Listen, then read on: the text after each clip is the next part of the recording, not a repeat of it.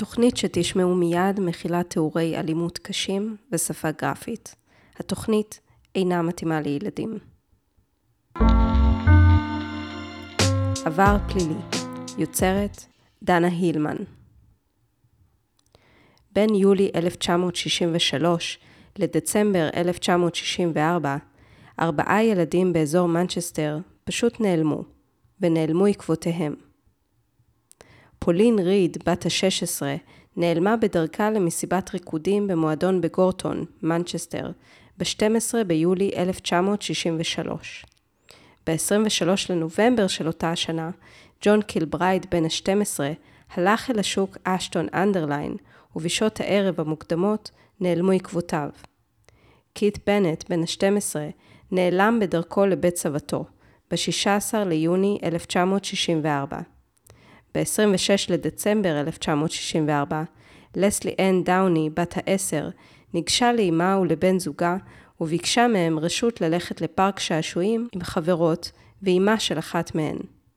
אביה החורג של לסלי אן דאוני סיפר, ציטוט: היא הייתה מאוד שקטה, היא הייתה עושה הכל בשבילך.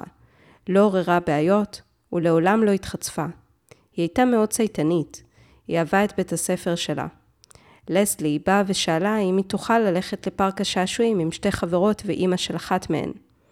אמרנו כן, בתנאי שתחזור עד השעה חמש, לתה של אחר הצהריים. השעה חמש הגיעה, והתחלנו לדאוג.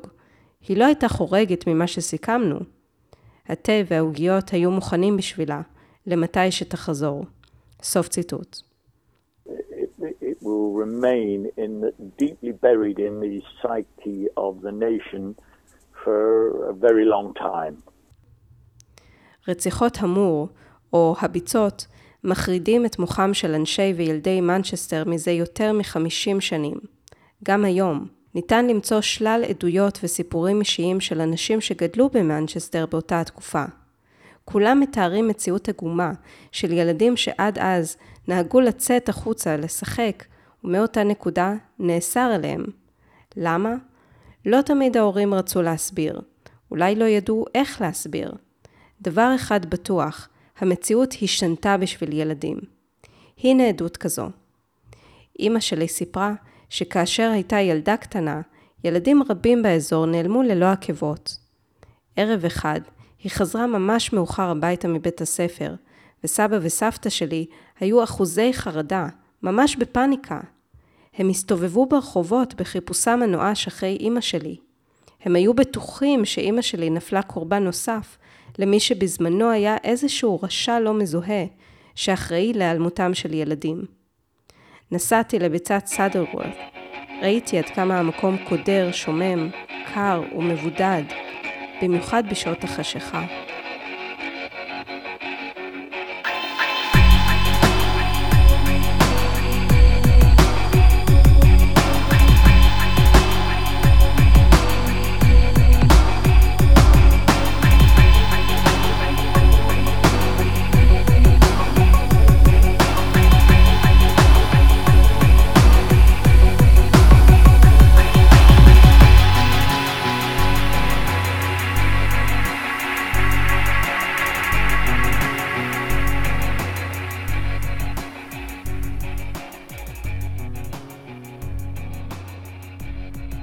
השביעי לאוקטובר 1965, טלפון ציבורי בשכונת מגורים שקטה ביישוב ליד העיר מנצ'סטר.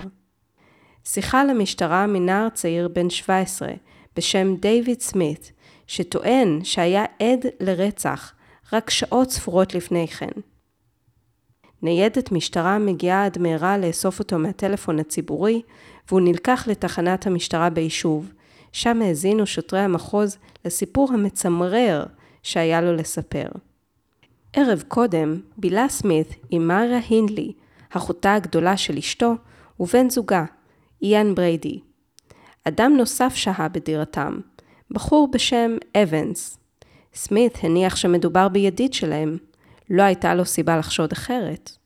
סמית היה מחוץ לחדר בו שהו השניים, כאשר לפתע הבחין שהאינטראקציה בין אבנס, הבחור הנוסף בדירה, לבריידי, שעד כה נראתה ידידותית, תופסת כיוון שונה.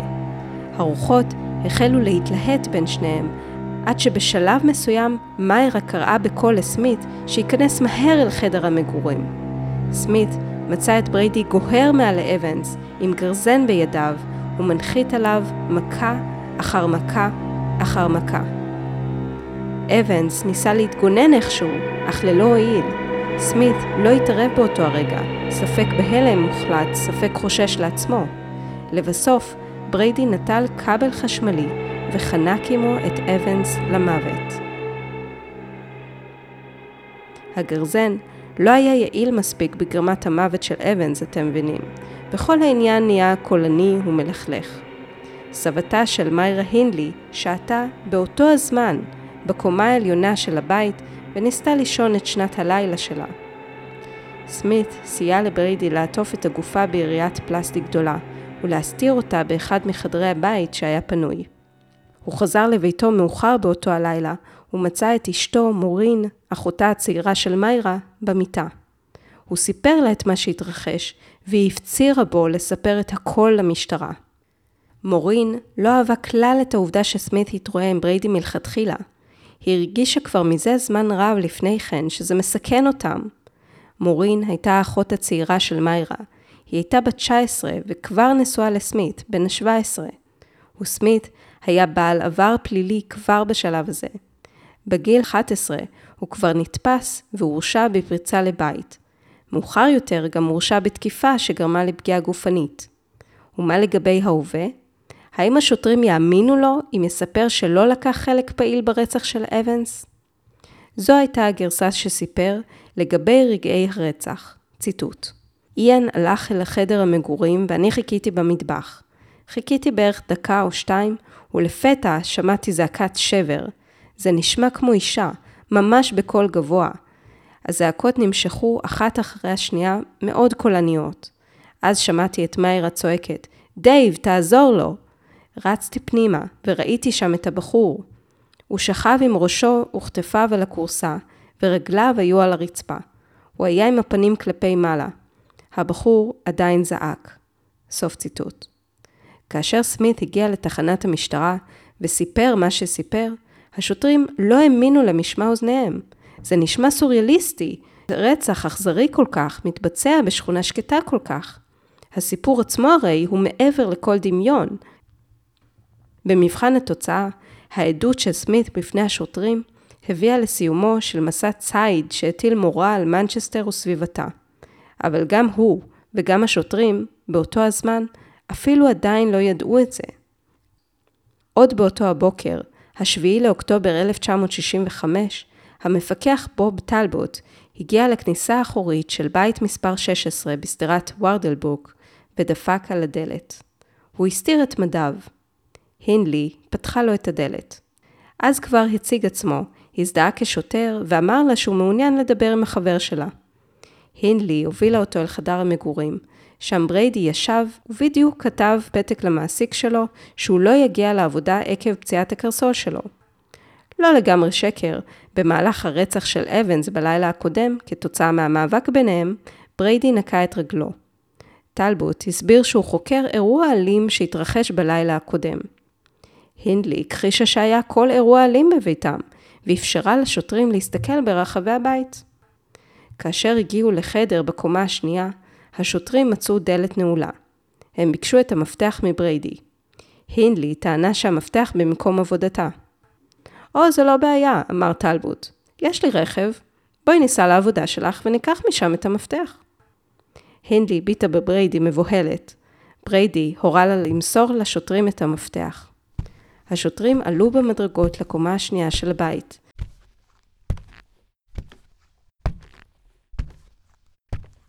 ופנו לעבר החדר הנעול.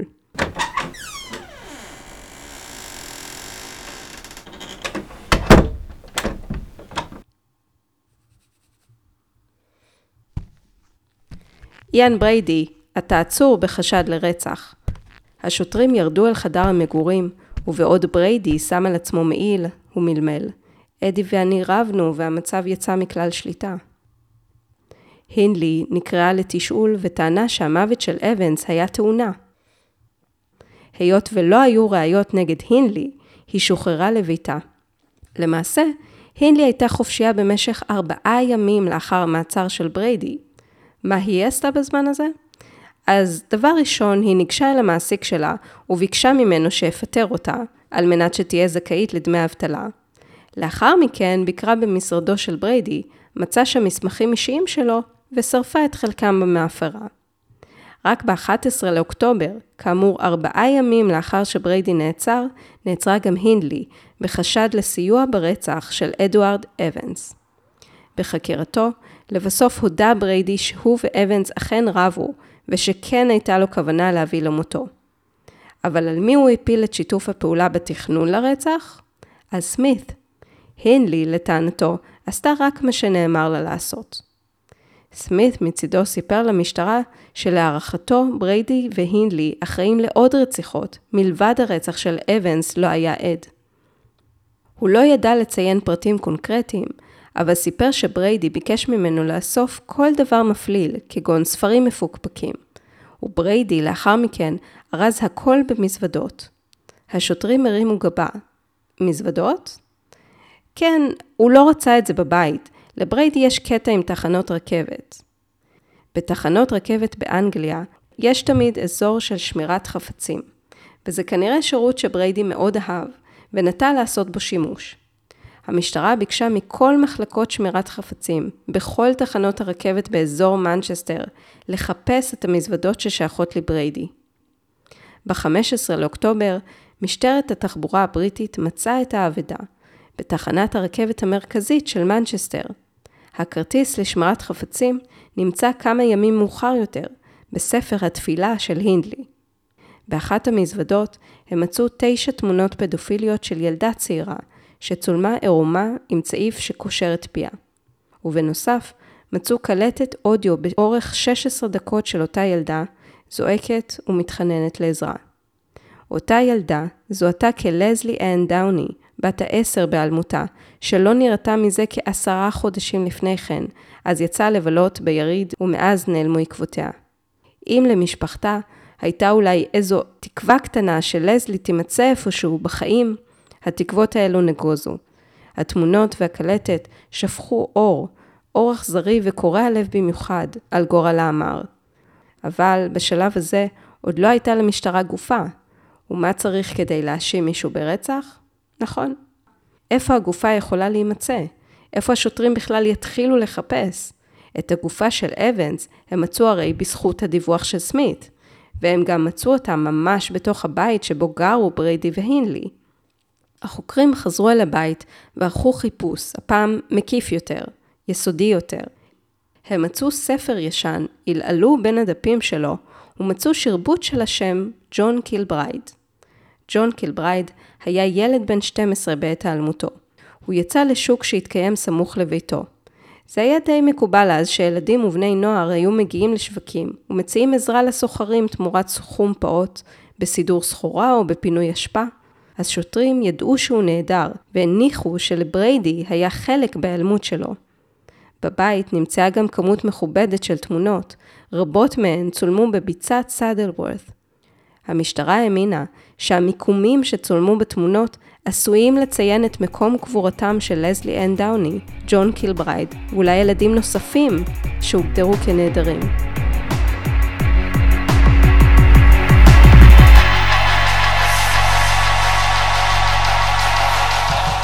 המילה moor באנגלית מתרגמת בעברית לביצה, אבל זו ממש לא ביצה כמו שאני מניחה שרובנו מדמיינים ביצה.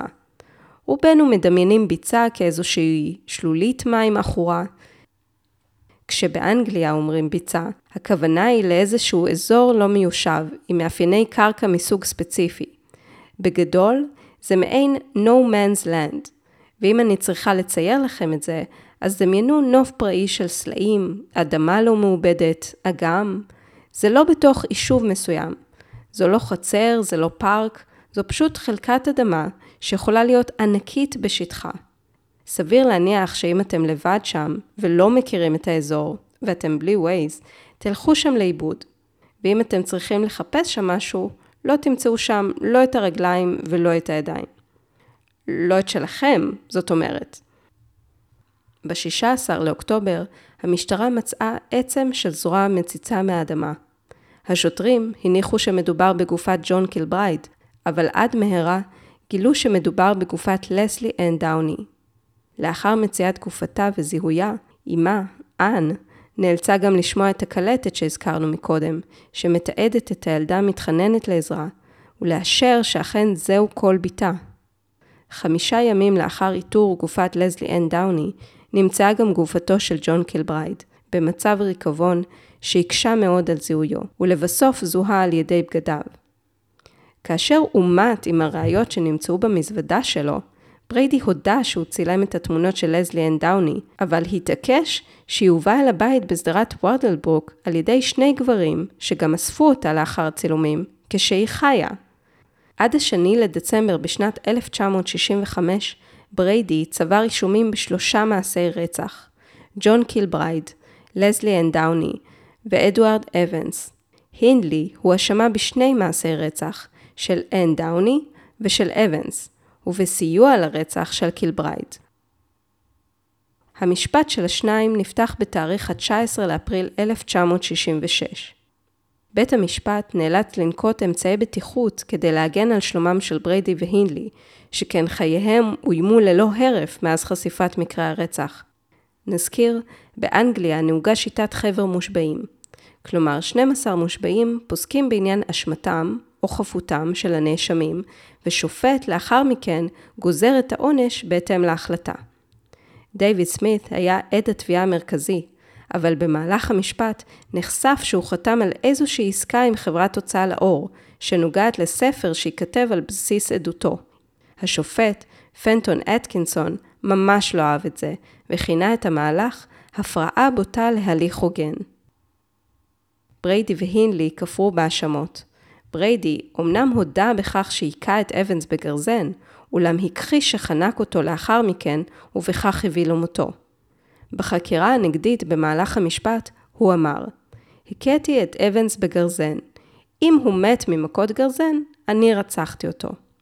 טענה מניפולטיבית משהו, שהרי הוא היה מודע לעובדה שדוח פתולוגי קבע כי סיבת המוות המיידית הייתה חנק, וסמית הרי העיד שבריידי חנק לבסוף את אבנס.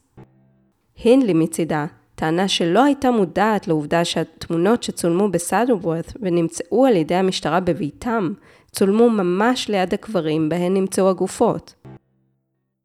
קלטת האודיו באורך 16 דקות, בה נשמע בבירור קולם של בריידי והינדלי, ולא לשכוח שהקלטת גם נמצאה במזוודה של בריידי, הושמעה בבית המשפט.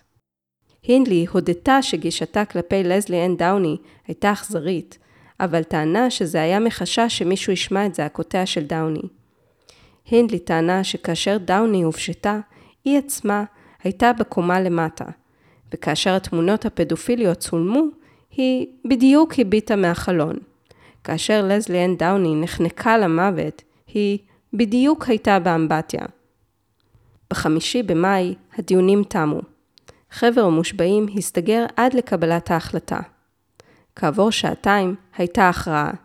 בריידי נמצא אשם בכל שלושת מעשי הרצח בהם הואשם, והינדלי נמצאה אשמה בשני מעשי רצח ובסיוע לרצח של ג'ון קילברייד. היות ועונש המוות בוטל, ממש בזמן שבריידי והינדלי הוחזקו במעצר עד לתחילת ההליכים בעניינם, לשופט אתקינסון לא נותר אלא לפסוק כי הם ירצו מאסרי עולם עוקבים עבור כל רצח, כלומר, הינדלי תרצה שני מאסרי עולם בתוספת שבע שנים על הסיוע לרצח קילברייד, ואילו בריידי ירצה שלושה מאסרי עולם. בדברי הסיכום שלו, אתקינסון גינה את שני הרוצחים וכינה אותם רוצחים מתועבים וסדיסטים. הוא אמר שבריידי מרושע ברמה שלא תיאמן, וכי הוא לא מעריך שהוא יוכל אי פעם להשתקם. הוא לא העריך שזה בהכרח נכון גם עבור הינדלי, אותה תפס כנתונה לשליטתו של בריידי. עוד אמר אתקינסון, שהוא זיהה לאורך כל המשפט כיצד בריידי והינדלי דבקו באסטרטגיה הזאת של לשקר ללא שום הבעת חרטה על המעשים, ללא הפגנת צער על חיי הקורבנות. או אבל הינדלי דווקא הביע המון צער, עוד לפני תחילת המשפט. על הכלב שלה, פאפט. החוקרים שמצאו את התמונות שצולמו בסאדרוורת הבחינו שהינדלי מופיעה בתמונות עם הכלב שלה, שבזמנו היה גור קטן. מה שהם רצו לדעת היה מתי התמונות צולמו, על מנת שיוכלו להצליב את זמן הצילומים עם הזמן בו ילדים נוספים הוגדרו כנעדרים, ולמצוא ראיות לקורבנות נוספים של הזוג. אז הכלב, פאפט, נלקח לבדיקת שיניים שתאפשר לקבוע את גילו הנוכחי. הבדיקה דרשה הרדמה כללית, וממנה הכלב המסכן לא התעורר. הינדלי, ששמעה זאת, נשברה לרסיסים. היא כתבה לאמה, אני מרגישה שהלב שלי נשבר לחתיכות. אני לא חושבת שדבר יכול לפגוע בי כפי שזה פגע בי. היא גם לא האמינה לתרחיש הזה, עם בדיקת השיניים וההרדמה. היא חשבה שמישהו פשוט לקח לה את הכלב והחליט לחסל אותו. הינדלי נלקחה למאסר בכלא הולווי. בריידי נלקח לכלא דורהם. הקהילה נותרה ללקק את פצעיה. מורין, אחותה של מיירה הינדלי, ומי שהפצירה בסמית לדווח על מה שאירע בביתם של הינדלי ובן זוגה בריידי, לא זכתה להגנה ולהבטחה שאחותה זכתה לה. היא הותקפה במהלך תקופת המשפט בעודה בחודש שמיני של הריונה. ביתם המשותף שלה ושל דיוויד סמית הושחת. היא קיבלה מכתבים מלאי שנאה על בסיס קבוע. היא חששה לחיי ילדיה.